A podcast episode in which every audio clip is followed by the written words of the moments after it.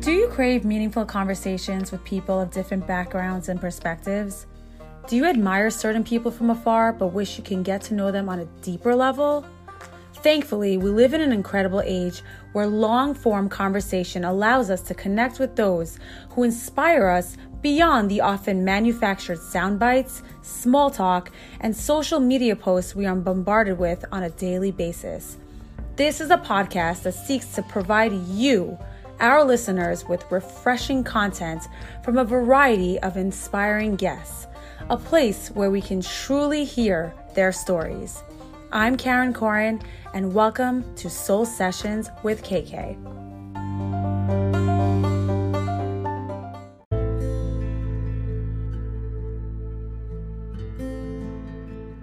Why do so many of our brothers and sisters turn to drugs and alcohol?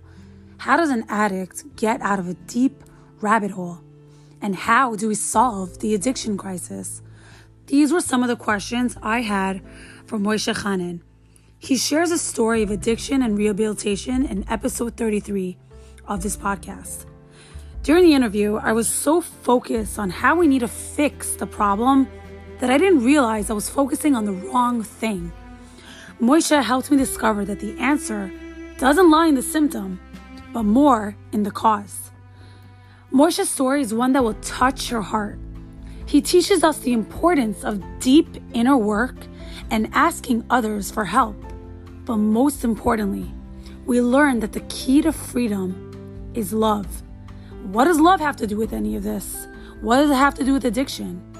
Find out by listening to episode 33.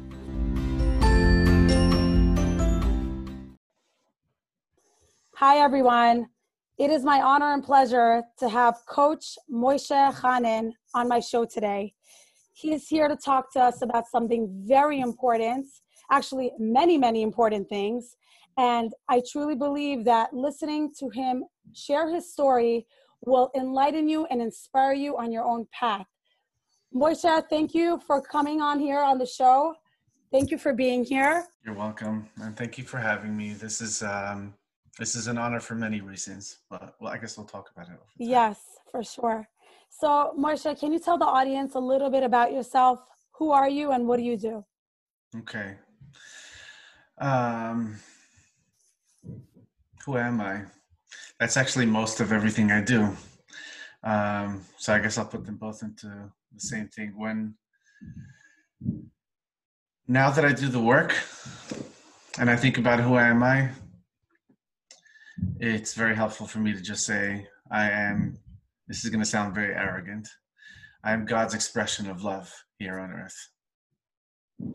But my name is Moishe Chanin, and um, I was born in Crown Heights, Brooklyn, family of 11, very vibrant, loud uh, family. And um, I'm currently 35 married to Chaya Chanin from the Frock, and we have four kids. Thank God. And yeah, Baruch Hashem. And um, yeah, I had a journey in between the day I was born until today, and um, I'm happy to share my journey. Uh, what I do today is I coach people in identifying who they are and using who they are actually as a means and a source of energy to accomplish what they would love to accomplish here on earth while they're alive. What inspires you to become a life coach? It was a combination of many people throughout my adult life asking me whether I was a life coach or whether I was a therapist because I just kind of like became that person, that friend. Mm-hmm. And um, it was a combination of that and trying it. Trying to do it professionally. And once i started doing it professionally i um, i was just in love. Yeah. Let's go back. Let's go back a bit. Mm-hmm. um, you have been open about struggling with alcohol. Um, you have shared many of your talks with your audience on youtube and on your instagram page. Can you tell us about what you know, can you tell us about your story about how you got into, unfortunately, alcohol and perhaps other substances? Yeah, yeah, be my pleasure. Um, so, what's interesting is that alcohol was the level up from where I was earlier. And what it began as was uh, stealing. That was my first. That was my first drug of choice, and I wa- I think it would be most useful to the listener if we talk more about why I even started that in the first place. Yeah. And I could talk about what I felt without realizing that the way I felt was not normal and was something that I can ask for help for. And that same feeling that I felt back then when I was six, seven years old is the same feeling that I can feel today if I don't, let's uh, quote unquote, do the work. And we could talk about what the work is. Yeah. The feeling is I'm too scared to tell people how I feel, how I truly feel. I'm scared that they won't love me if I do. I'm scared that they will judge me. I'm scared that they will reject me. I don't feel like I'm part of everybody else. Seems like everybody else got the manual for life and I didn't. Seems like everybody has it together. Everybody has their talent and I have nothing. What's wrong with me? If only I had this, did this, accomplished that, then maybe I would fit in. And for me, it started with stealing. I didn't. I knew that stealing was bad, which means I was stealing from my mother's bad, uh, you know, uh, pockets and my father's pockets, and then eventually graduating to shoplifting and um, buying things on my parents' credit account at the grocery store. How old were you when you first started stealing? I I was seven. Oh wow. Yeah, I was shoplifting also when I was seven. So I, I may have started stealing earlier than that, but I know I know for sure I was seven when I was shoplifting because of what grade I was in. Yeah. Yeah, so that's when I that's when that began. But it also got cut short quickly because I got caught. um, I wasn't that slick, I guess. What that did for me was it got me to buy the things I thought I was lacking. So it got me to buy um, equality between me and, and peers at school because I got to bring, I got to compensate, you know, because I was so low, I had to be a little bit better than everybody else just so that I can kind of feel just like them. So I would I would buy things in the credit account or and and that's how I would I would buy friends. And when I came home and I had money, I'd be able to chip in to buy the whatever item it was that my family was chipping in to try to buy for the house. Buy the things that I wanted, you know, that I thought that I I you know, I just wanted and I, I was too scared to ask for. Know, either too scared to ask for because I knew I was gonna get a no, or because whatever it is that I wanted was something that was not allowed. Yeah so it began with stealing and then eventually i graduated to drinking when i was about 12 and i had friends having bar mitzvahs and everybody was dancing and that was like the event so i would be able to do all these funny things fun things on the dance floor like uh, acrobatic things and things like that so the courage came from having a couple of drinks um, which was just like it was literally covering the bottom of these teeny little cups and I would I would just take everybody's and and drink it. And uh, I don't remember alcohol being a problem at that time. I didn't see what I was doing is not normal. Um, and I, you know, I don't know if alcohol was a problem then. Like I wasn't an alcoholic. Um, I definitely love trying to get together as many, you know, as often as possible where there was a drink, you know. Um, pretty, very short, you know, quickly, uh, 12, 13, 14, I was drinking to the extent that people would see me drinking and be like, wow, man, this, this kid could drink and he's totally functional and he's not being wild and and he knows how to hold his liquor and glorifying that, you know, oh wow, you know, this kid can hold it. Mm. Um, a significant moment happened for me when I was somewhere between 14 and 15. And it was a Shabbos afternoon and I had used alcohol to be just like my friends again, right? So just like it was back in the day, it was stealing. Over here, it was my friends and I going out on Shabbos afternoon to um, find girls and, and uh, say hi to them and be rebellious. And for them, for some reason, it seemed like it was so natural and easy. And for me, I was so turning inside. I just wanted to be okay. I just wanted to be normal. Why can't I just say hi to somebody? Why can't I just look somebody in the eyes and say good Shabbos, you know? Shabbat Shalom, you know? And um, right. And this and this was anybody, but specifically for that, you know, I really wanted that. And I wasn't able to do it. So without really and I just want to be clear, like all of this was without like sitting and thinking it through.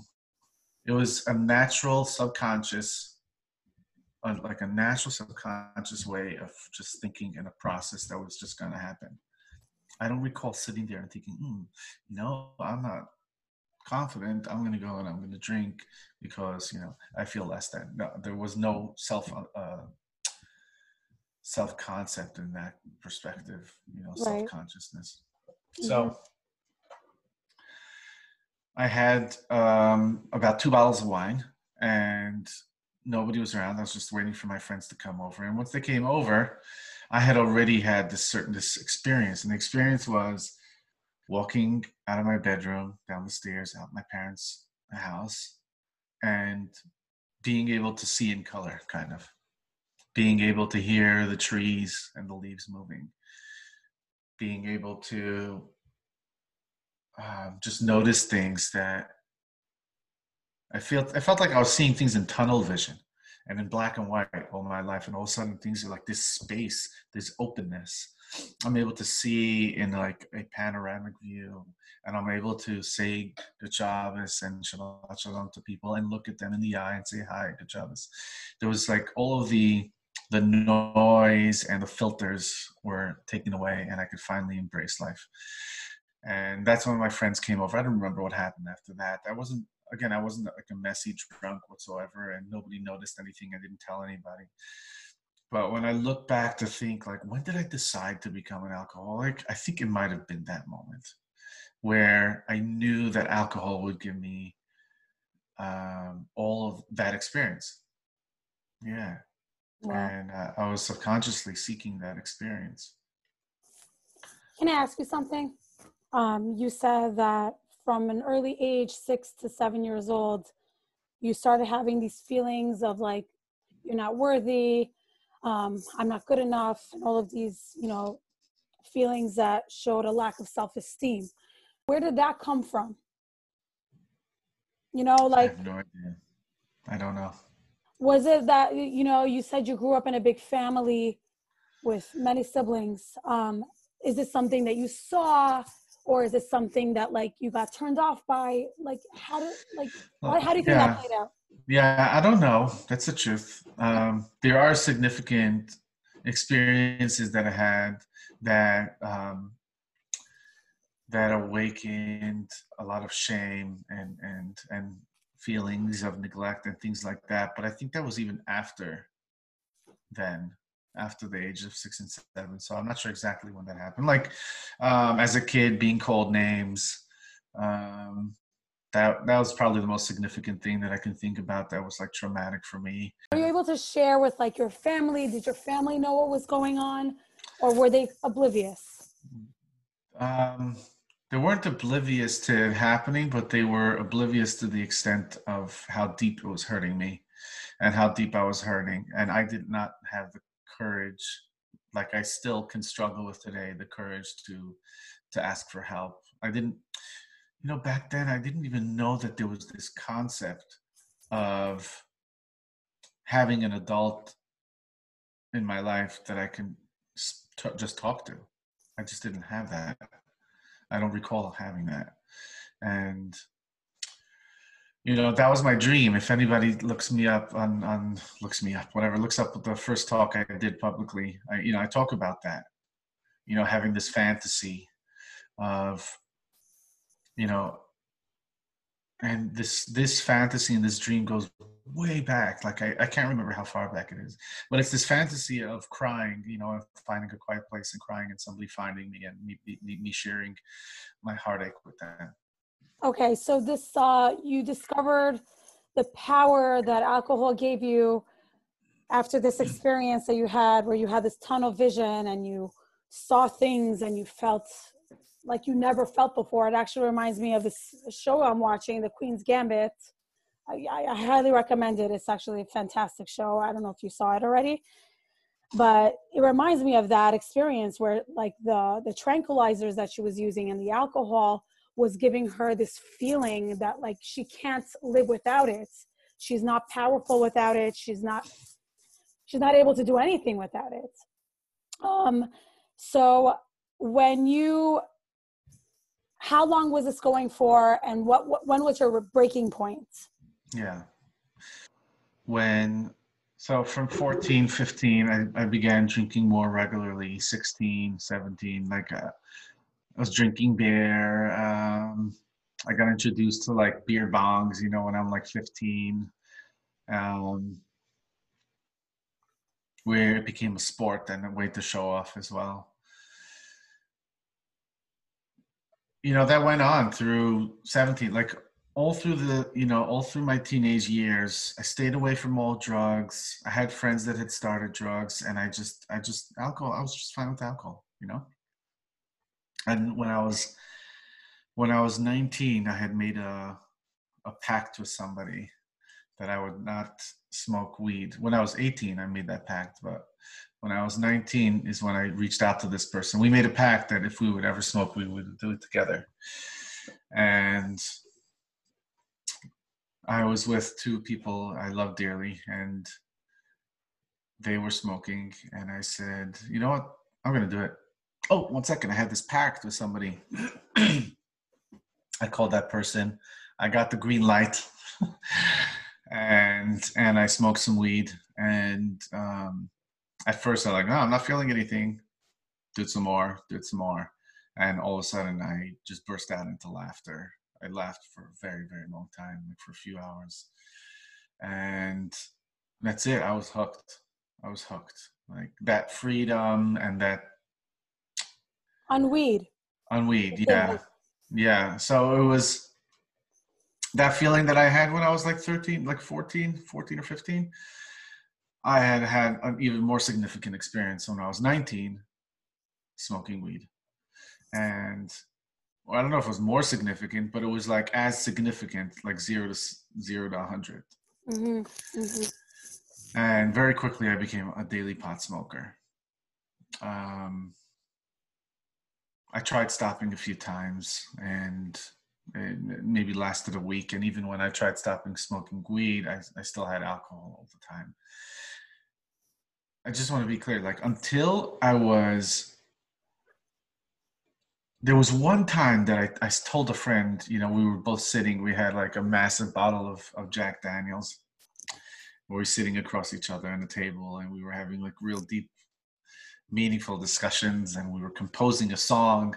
And I look at him and I say, man, we're alcoholics, you know? And um, it was, it wasn't like a degrading statement it wasn't a self-degrading statement for me at that time it was like we're much we're just much more complicated and sophisticated and deep than anybody else we know and this is where we live this is where we shine in this deep dark place of art through music mm-hmm. and words and, and wisdom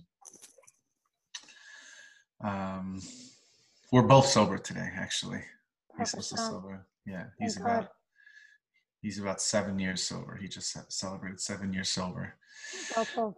Yeah, and um, that was the only time I ever recall saying that I'm an alcoholic. Other than that, until I was in rehab, I didn't see alcohol as a problem. The only thing I ever tried to stop was smoking weed. That's interesting, Moishe, because in my eyes, alcohol is more harmful than weed. You know, there's people who I know who smoke weed to like lower their blood pressure, to calm down, to relax.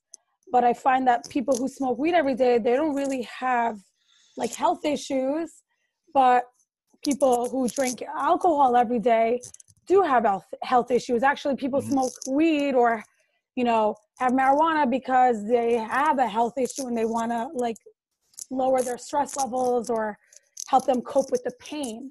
So it's interesting that you wanted to stop smoking weed but not alcohol. Mm-hmm.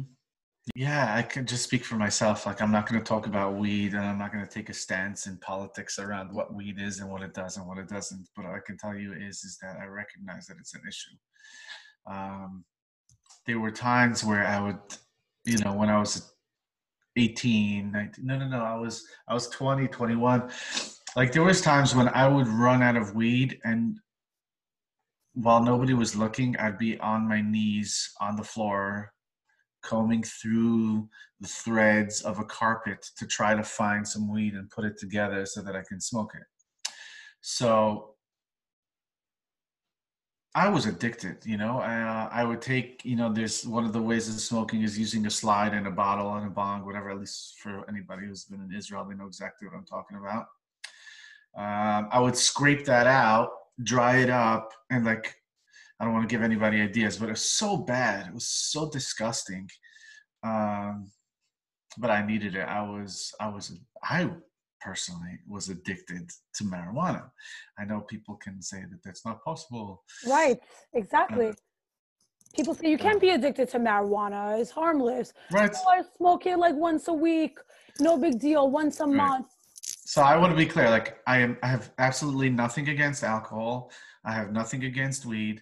I just know that my experience smoking it was pretty sad. You know, in the beginning it was nice. I had a great time. Um, there were there were some times where I spent literally hours laughing with friends. I had great times. I don't regret that. But I've it brought me to my knees, like they say. You know, it made me do things that I risked. Like I, I spent the night in prison because I got caught one time. Um,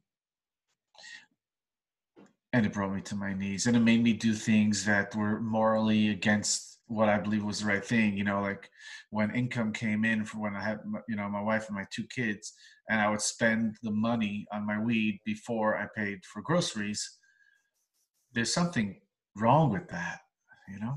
Um, and most importantly is what happened to me when i didn't have it? What bubbled up and what bubbled up was that same all those same feelings. But the, you know as i got older it wasn't just feeling not part of and feeling less than. It also came up with tremendous resentment and and shame and guilt where which were probably the three most powerful um, feelings that i would get. When you were off it. When i was off it. You know so if i just take a take a couple of puffs you know, I would smoke. I would smoke a lot, but when I would smoke and I would drink, all of a sudden I became a very nice person. Mm-hmm. Yeah.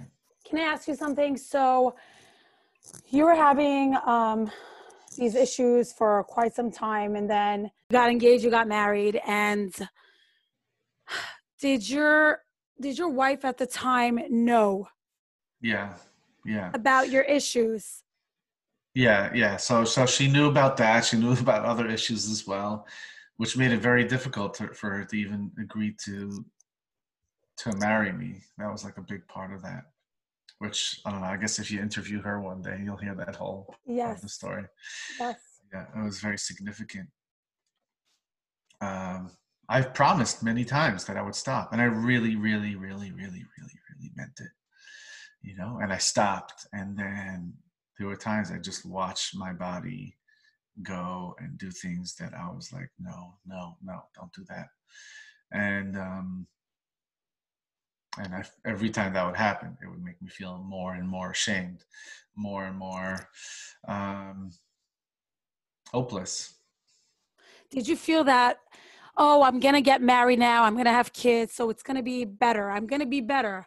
I'm I'm not gonna need alcohol. I'm not gonna need weed. I have everything right. So I think I, I I think I don't recall 100%, but I imagine that I thought that just with marriage though.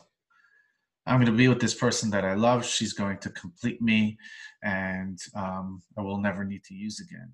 Uh, but after that, it was all ha- having my kids were more. Here is going to be the reason that's going to empower me to make a decision that I wasn't able to before. Having a kid, wow, I'm for sure going to stop for that. I'm going to for sure do it when my wife gets pregnant. And I'm for sure going to do it when she gives birth. And I'm for sure going to do it when the second time she gets pregnant. And I'm for sure going to do it when I go to Australia and we're stuck on the plane for 24 hours. So I'm, I'm kind of clean, even though just I'm, I'm drinking all this time. I'm going to be clean already for 24 hours. So let me use it as a springboard to, to begin, you know, uh, getting off weed. And I just fall every time and it was devastating every time because the amount of courage and um, the amount of courage that it took for me to even be willing to try to stop was so much. So every time I'd disappoint myself and become a failure, um, made it even more painful, which means more pain, more weed, more pain, more drinking, more pain, more shame, all that. Mm-hmm. How did you break the cycle? I broke the cycle by one night expressing that I did not want to live anymore. And I ended up being driven to a psychiatric ward where I detoxed for seven days no alcohol, no weed. And I was locked in there, so I couldn't do anything about it. And when I was there, there was a, Remembering him no, I'm just remembering his face. I remember being with him. So Jack Masri, I met him there, and alav hashalom. He he he single-handedly at that moment saved my life by convincing me to go to rehab. He gave me a sense of belonging in a place where where it's almost impossible to feel that unless you're on enough meds. Um, he shared with me some things and. Uh, there was a certain language that we spoke that I don't recall ever having a conversation with somebody that I really, really, really felt understood.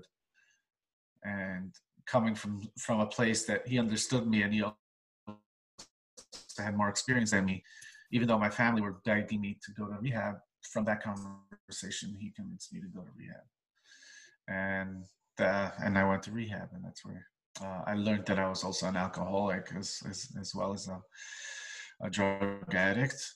I was scared to say a drug addict. I was scared to say that I was just smoking, you know, because I, was thinking, a drug addict. I'm just a pothead, you know. I actually, in the beginning, they used to say, you know, people would introduce themselves when uh, we were in group in like in the large group when the entire rehab was together they had lectures you know so people would introduce themselves i would say my name is moshe and i'm a pothead and I didn't look at at marijuana as as a drug. It's just pot, you know. So it took time for me. I was even ashamed in rehab to say that I'm a drug addict, you know.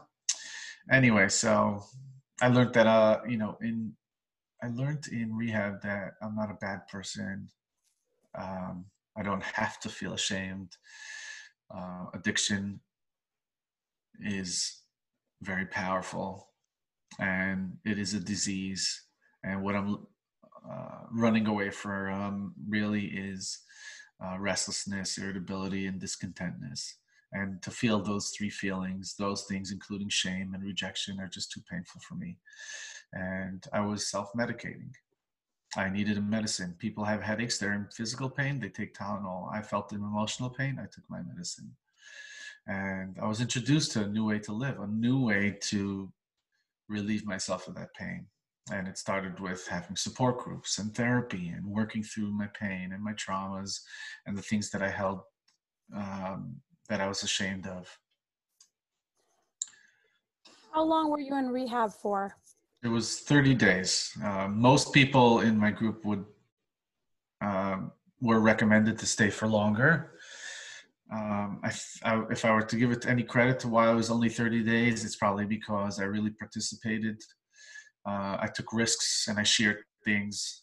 And I also had a, a plan for when once I left, which included an intensive outpatient, a family that supported me, a wife that supported me, a um, a community, like even the, the shul I would go to, which I actually founded.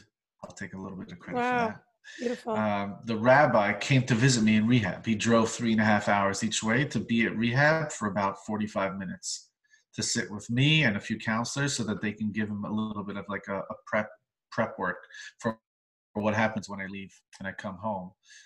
And, and the first Shabbos that I came back from rehab, the entire shul there was no alcohol. Um, some people were pretty upset. Um, and I actually told them, it's okay, you don't need to do that for me know, I really appreciate it, but you don't need to do that for me. But you're talking about, you know, at the time we were probably like, I don't know, 50, 60 men, like, uh, like a, it was a, it was a pretty big shul and um, pretty big synagogue. And we drank a lot. So for them to do that was very significant and I appreciated it. So before I left rehab, I already had all this support set up for me. Um, so they were confident that I'd be okay what would you advise people who after they go to rehab and they come back because you know there's so many instances of people relapsing yeah. and then they have to go back to rehab and they come back home and they relapse again go back to rehab so yeah. what what would you suggest for people to do after rehab yeah so that sure. they don't relapse i'll be happy to um, what I'll suggest to you is what I did, you know, and um, what I did was I staying sober became my number one priority, which means I went to my place of work on the first day after I came back from rehab, and I had a meeting with it was a family member, nevertheless, the person that I would work with who had a decision to make, and I said my sobriety is number one, which means three times a week I'm going to be leaving work to go to my intensive outpatient. Every single day, I'm going to be going to a 12 step meeting. Sometimes it's going to be during the day, sometimes it's going to be in the evening. But this is what I need for in order for, for me to stay sober. Are you okay with that? If you are, great, then I'm staying. If you're not okay with that, that's okay. I'm leaving. Hi, everyone. Hope you're enjoying the conversation so far. We'll be back in a minute, but here's a quick word from our sponsor. Are you having trouble falling asleep, experiencing eye fatigue, or suffering from headaches? Yeah, that sounds like me too. Well, likely has to do with your eyes. Studies show that blue light emanating from the screens of digital devices is damaging to the eyes causing them to strain and age rapidly while potentially leading to macular degeneration. Thanks to innovative lens technology by NYC based eyewear brand 12, there is a solution for you. 12's blue light filtering, anti glare, scratch resistant, waterproof lenses shield your eyes and enhance your digital viewing experience.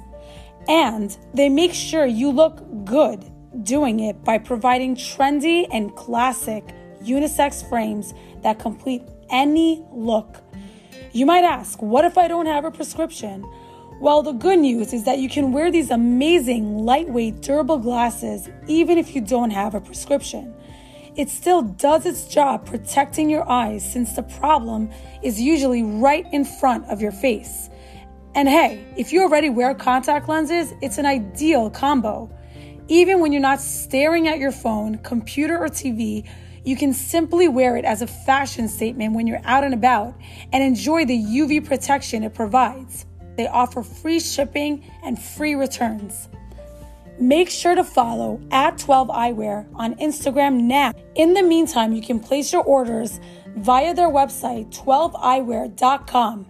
That's 1 2 E Y E W E A R dot com. Don't forget to save 12% on your order by using promo code KK12 at checkout. 12. Protected eyes, perfected style. And I was very blunt, and that's what I said. And uh, and he said, "Yeah, it's okay. Stay. Mm-hmm. Let's do this." Mm-hmm you know so sobriety has to be number one number one number one. Yeah i can't tell you how many people uh, you know what? Most people come back from rehab and they, they relapse you know? And yeah. the good rehabs it, the whole story is a sad story. I'm not going to get into the whole discussion but like 90% of people who come out of rehab relapse. So then why is, so why are we going to rehab? yeah why do people go to rehab if 90% relapse is there are there better solutions? Is it that rehab only treats the disease and not the person? No no i think it's they they work with the person. Um i think we could we could spend like a two and a half hour podcast just on that concept. Okay. Uh, if somebody asks me whether they should go to rehab or not today i would tell them to go to rehab. Of course. it's 100% better than just trying to do it on their own I know many people who have done it on their own, which means on their own means that they detoxed.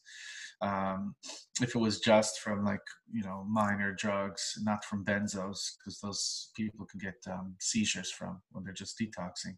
It's very dangerous, as well as alcohol. It's very important, depending on how much alcohol the person's drinking. It's important for them to go to a detox. Mm-hmm.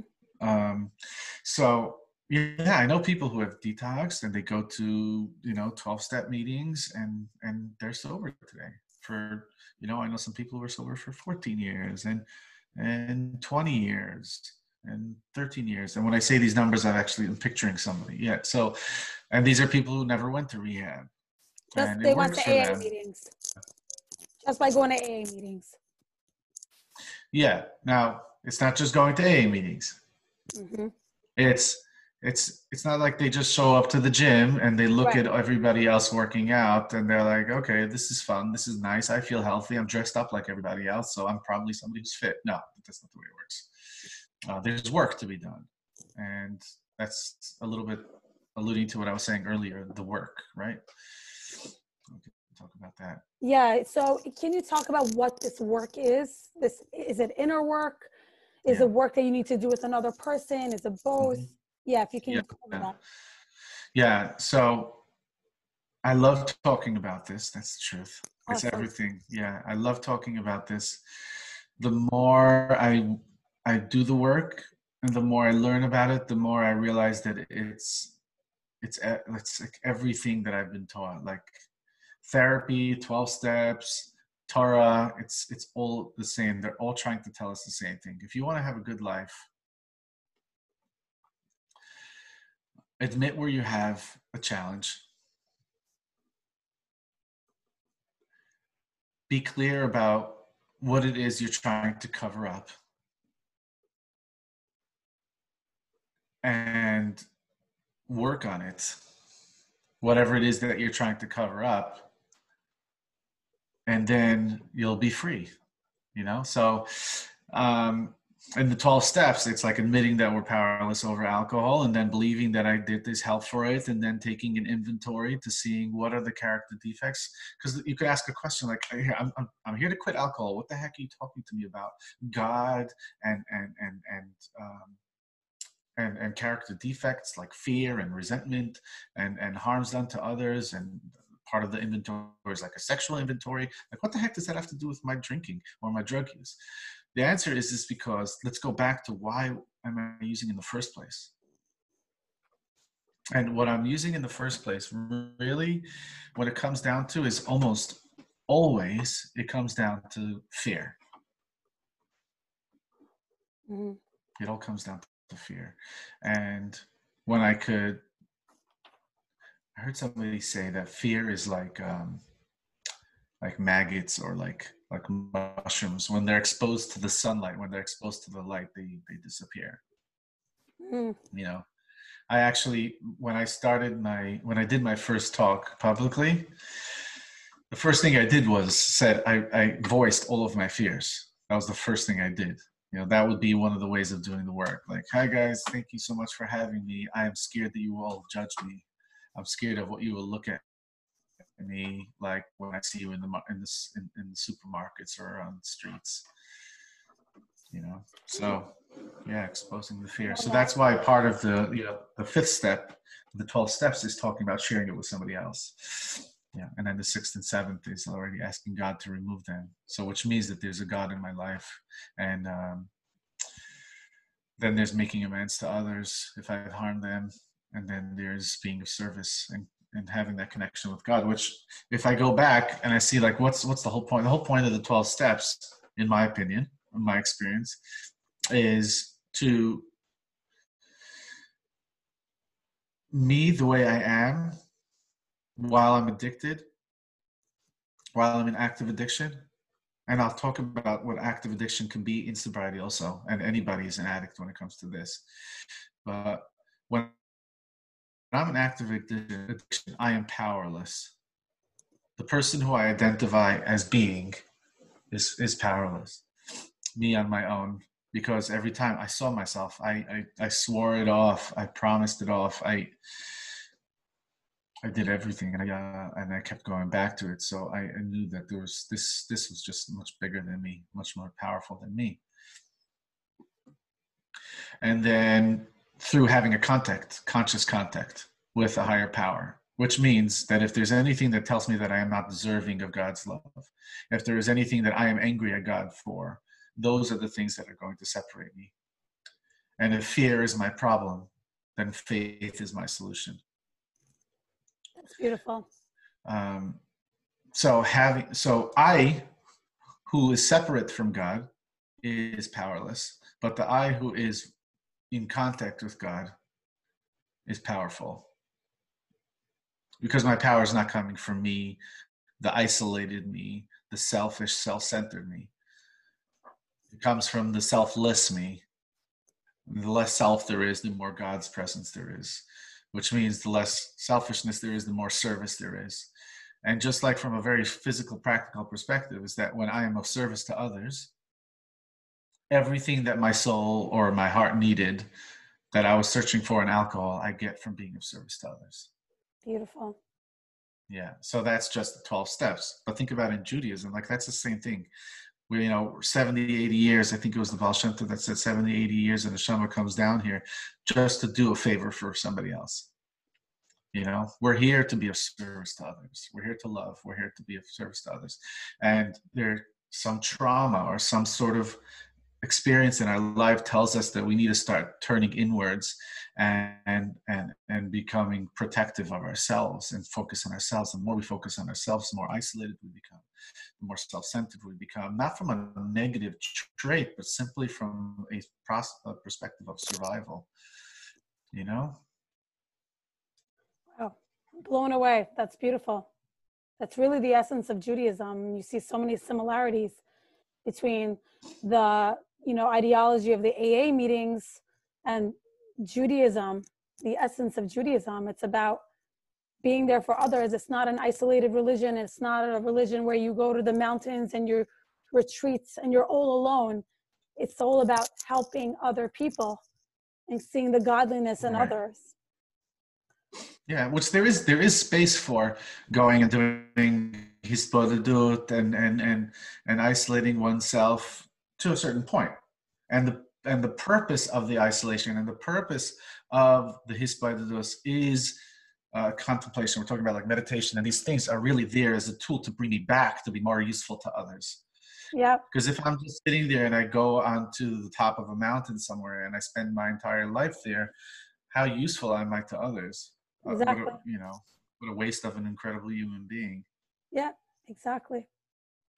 Uh, can you tell us what are some things that Jewish communities could do to help with addiction issues or people even getting there to that point? Yeah. Or is this something that we can all do collectively to help this problem, especially nowadays, because it's not just addiction to alcohol and drugs. Now there's addiction to our smartphones, you know, there's pornography, food, there's so many different things, gambling. Um, is there anything that you can think of that Jewish communities can do? Yeah, I think it would be the exact thing that I was saying. So I think it's going to take a little bit, so I'm going to go on a little bit of a rant now. So if you want to stop me at any point, uh, okay, no problem. Stop me and ask a question. Yeah. there's a great clip.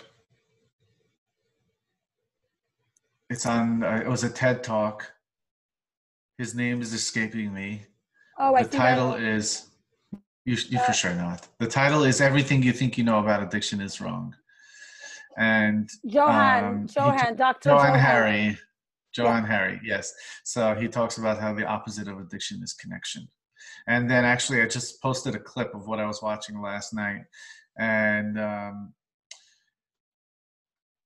you know, the point is, is that it's not, you know, we focus so much on the symptom and we forget about the cause. 99% of all of our efforts is looking at our loved one or ourselves in the mirror and say, What the heck is wrong with me? Why do I keep doing this? And it's not what's behind this, but it's based on a premise that there is something wrong with me.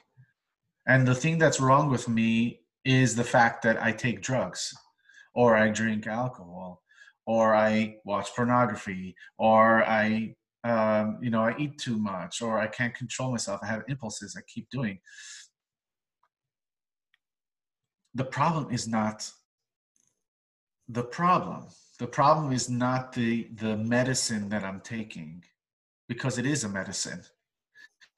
And somebody may say, How dare you call such immoral behaviors medicine? Well, let's think about it. What happens to the person when they stop doing it?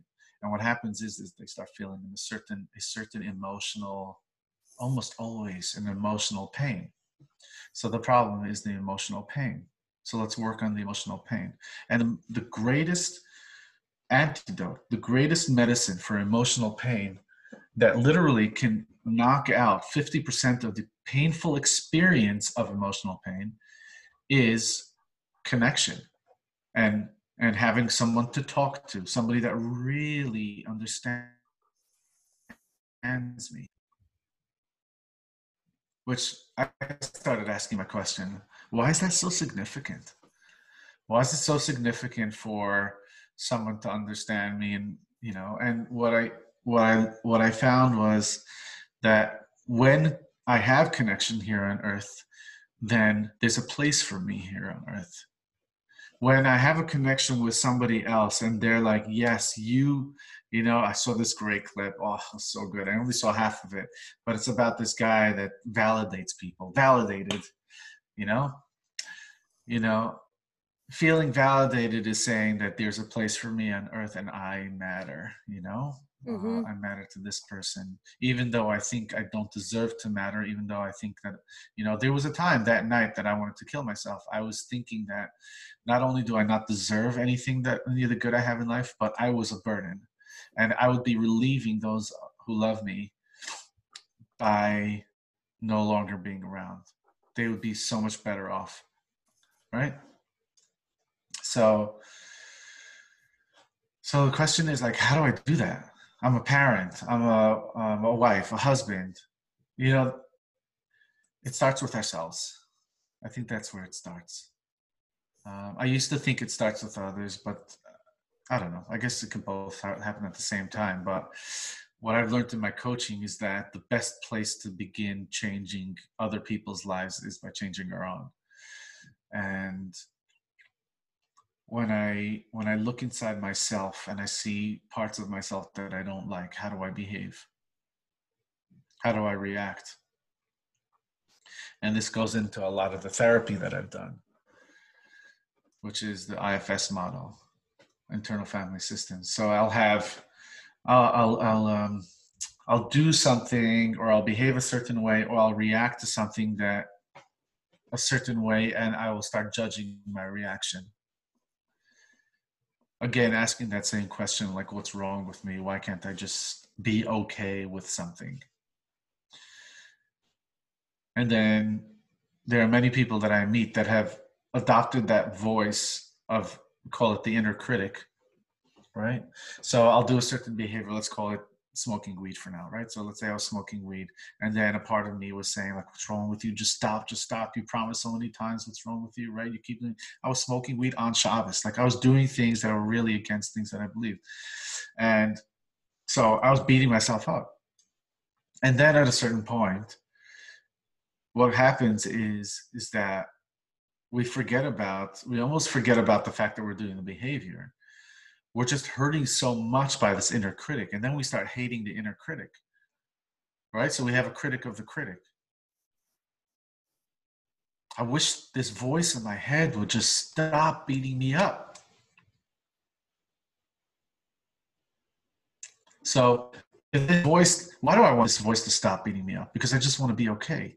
I want to be seen as valid. I want to be seen as somebody who's just going through a painful experience you know? I just i just want to be seen as that as innocent. So then i criticize my critic. And that criticizing the critic can literally go seven eight layers of criticizing the critic and then judging that critic and then judging that critic and then judging that critic. I meet some people that are in such deep emotional pain and the more layers of of of criticizing the critic that there is, the deeper that they are and, and, and hopeless they feel. So how do I start accepting myself? How do I how do I turn the process back? How do I turn it around and start loving myself? And what happens is, uh, I don't know. This is just the way I use it in my coaching, but I, I'm certain that this is all inter. I see it as being what I've been taught in 12 steps and what I was I was taught in therapy. I just never saw it, but it's five words. Find the love to freedom. Okay. Find the love to freedom. Yeah. When I find the love, I become free. So at a certain point, I start asking, questioning, why is it that I beat myself up? But not from a a um, accusing perspective, more of like a curious perspective. Mm-hmm. I wonder, like that's the key word. I wonder why I I beat myself up. And the answer always comes that I care. The only reason why I would criticize is if I care. And my question is, where does caring come from? The only way I would care about something is if I love it right? So that's finding the love. So if i could find the love at the at the bottom of everything that helps me set it sets me free. Because once i find let's say if i'm nine layers in and i look at the thing next to me it's always easier to find the love with the with the the most outer critic right? Because that's the closest it's almost like it's the closest thing to me. Oh this is my buddy. I could put i, I had actually uh, envisioned the idea of like me putting my arm over the critic right next to me who was standing up for me or standing up for call it my inner child because he was criticizing my critic he was like kind of on my team. But at the end of the day he was criticizing another part of me right? So on one hand he was doing something that's painful but on the other hand he was standing up for me. So i'm able to find the love in that. And when i'm able to find the love in that i'm able to put my arm over its shoulder and say hey thank you for looking out for me. I really appreciate it. I don't necessarily, I won't necessarily voice, I don't really appreciate that you're hurting a part of me, but I do appreciate where you're coming from. So thank you for being here for me. I love you. Wow, this is. And I work my way back. I work my way back, layer after layer after layer, and almost it almost like flips through all nine layers very quickly to that one critic that's that beats me up the most, the loudest, most common one, the one that's up before me in the morning, and and as soon as I wake up, tells me that I'm a piece of who knows what. And I'm able to love that part of me. And when I love that part of me, all of a sudden it's like, oh, there's I'm going to say it in a few different words, but there's a soul here. I don't have to be the parent anymore. I don't have to be the critic anymore. I don't have to be that employee that's been stepping up while the CEO has left and been on vacation for six months and is telling everybody what to do. I don't have to be anything else anymore. I'm just perfectly okay. This is called self parenting. This is called whatever. There's so many different terms that people call this. But that's what I see it as, you know, find the love. When I find the love, all of a sudden I'm free. And the question is, what really frees me is is what I go back like what was the 12 steps and and Judaism is like who is the one that's finding the love Who is the me that's finding the love? Who is the one that is curious? Who is the one that put my arm over the other part of me? Understanding who I am as being that there's so much comfort. There's so much hope that comes from that. Oh i'm not a bad person. I'm really this good person that's been hijacked or has been you know not present has been covered up by so many layers and layers of klipot right? Who's covering over my soul. I don't know this is just my understanding of it today. So 12 steps i'm just it's an uncovering process of understanding that there is a god within me that's my understanding. Some people call it all these different things what their higher power is. But for me, it's uncovering the God within me, the God within me that knows and doesn't and like when I'm faced with indecision and I don't know what to do, what I'm really doing is I stop and I pray. But what I'm really doing is I'm covering the inner knowing within me. And maybe the, the, the thing that's within me, which is I call my neshama, my soul, really knows. But maybe what it knows is that I'm supposed to ask somebody else for advice um, that's beautiful, Moishe. But that's within me, yeah. You know, I back to the question. I know the question about how we can, as community, as a community, help people not fall into addiction. And your answer, which was so complex, but I really like, I broke it down into. It starts with us, but we also need others you know we have to be able to like face ourselves the good the bad and the ugly and really really be in touch really really be in touch with ourselves our inner core. At the same time being able to ask for help. And yeah. you know what you're doing is very you know revolutionary. I don't know too many men who do this inner work. Um, there, I grew up knowing that men don't cry, boys don't cry. Men have to be tough. Men, we don't talk about feelings. So, how did you get okay with being vulnerable and making other men comfortable with all their emotions besides yeah. anger and happiness? You know, because I think sadness in a lot of men is disguised as anger you know anger disguises the sadness. Mm-hmm. so if you have a message for the men listening to this podcast hopefully um, how is it okay to feel all your emotions and still be a man? Thank you. Um, i think i uh, i'm not sure if i've seen it anywhere but I, I I believe in this thing called normalizing vulnerability. Um, if you haven't seen it, please take a look at uh, what Brene Brown talks about uh, uh, vulnerability. There are two TED Talks and a Netflix um, episode. Vulnerability. Vulnerability is the process of taking down the walls that separate me from you. If I want to feel true love, if I want to feel true oneness, if I want to embrace life itself.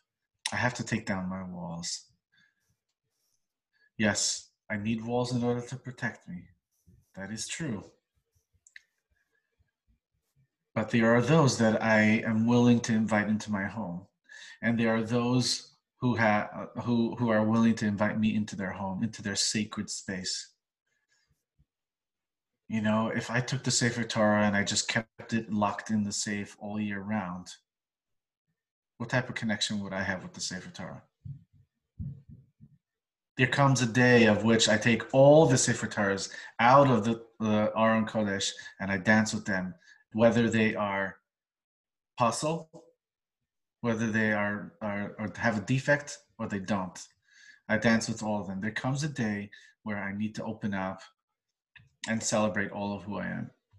So, if you're looking for a source in Torah, you got one if you're you know when when we're stuck in these emotions it's just I, I feel so much compassion for that because i was there. I held in those emotions for so many years. And the walls that protect me imprison me.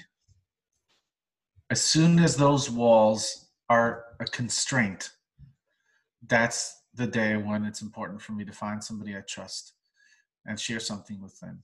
And it's a risk. Yes, it's a risk. For me, 100% of the time that I reached out to somebody who was emotionally healthy, I was embraced with love, acceptance, and compassion. 100% of the time. There were a few times, actually, there's only one time that I can think of that I reached to somebody, reached out to somebody who I was looking for their compassion. I was looking for their validation of, of my pain as a way of comforting myself but they just weren't ready for that and they weren't emotionally healthy. So that's when i feel i felt that rejection. Those were the times where i can i can provide that for myself you know oh wow there's a part of me that really needs maybe i can provide that for myself but not through trying to get somebody else to validate me but maybe to recognize that i have that issue and maybe speak to a therapist somebody who is uh, much more emotionally available yeah Moishe, can you tell us some of your hopes and dreams for the world?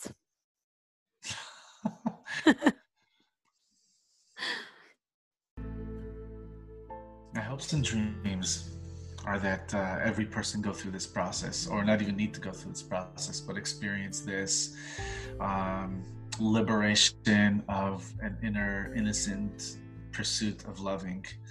And from that place, there's so much more light that can be in the world. And I believe that that is the purpose of why God created the world in the first place. He wanted to have a rest, uh, a, a place to live here on earth. And I believe that that is the purpose of why we were created. We there's this a world of which we go against the current. You know, the current is um, self-centeredness and survival, and and uh, if I give you, I have less and the way we reveal godliness here is by providing that inner healing for ourselves, you know. Within ourselves, it says that each person is like a Beis HaMikdash and they have their Kodesh HaKodashim, right? We can bring the light of God, acceptance, and love within ourselves. I always say, like, the darkest place in the world of where I need to bring light is in my head. And I say that because just a very simple example is that when I go through, if I go into a dark alleyway or if I'm fearing something, my mind will make it 10 times darker than whatever the darkness is.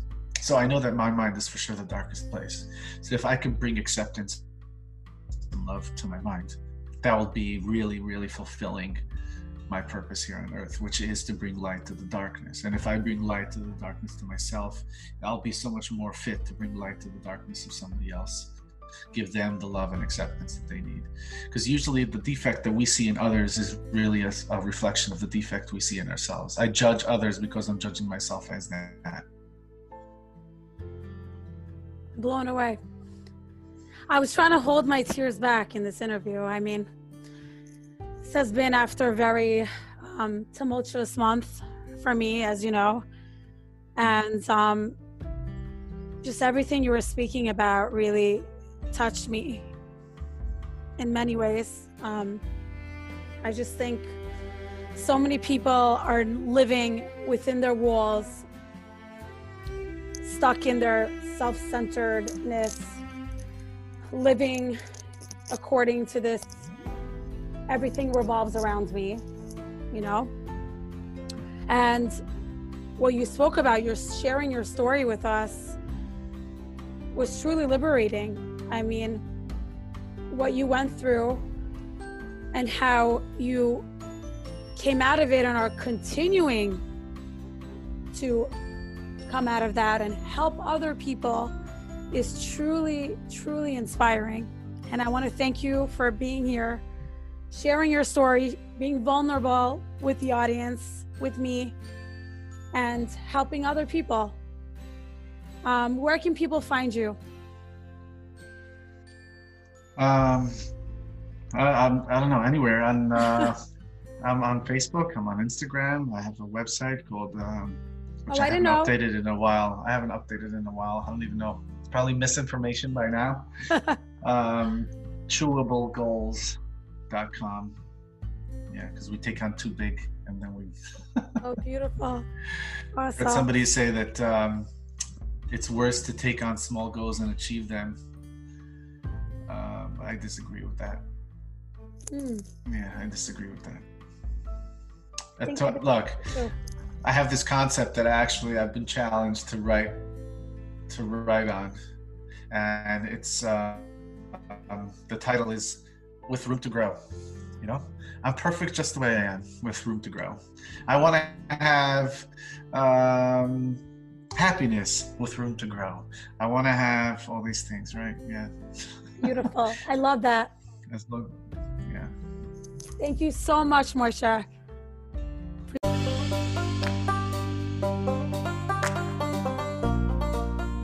Thanks for listening to my podcast.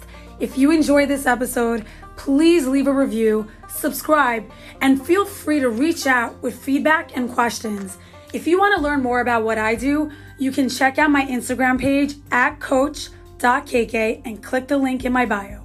Let's connect.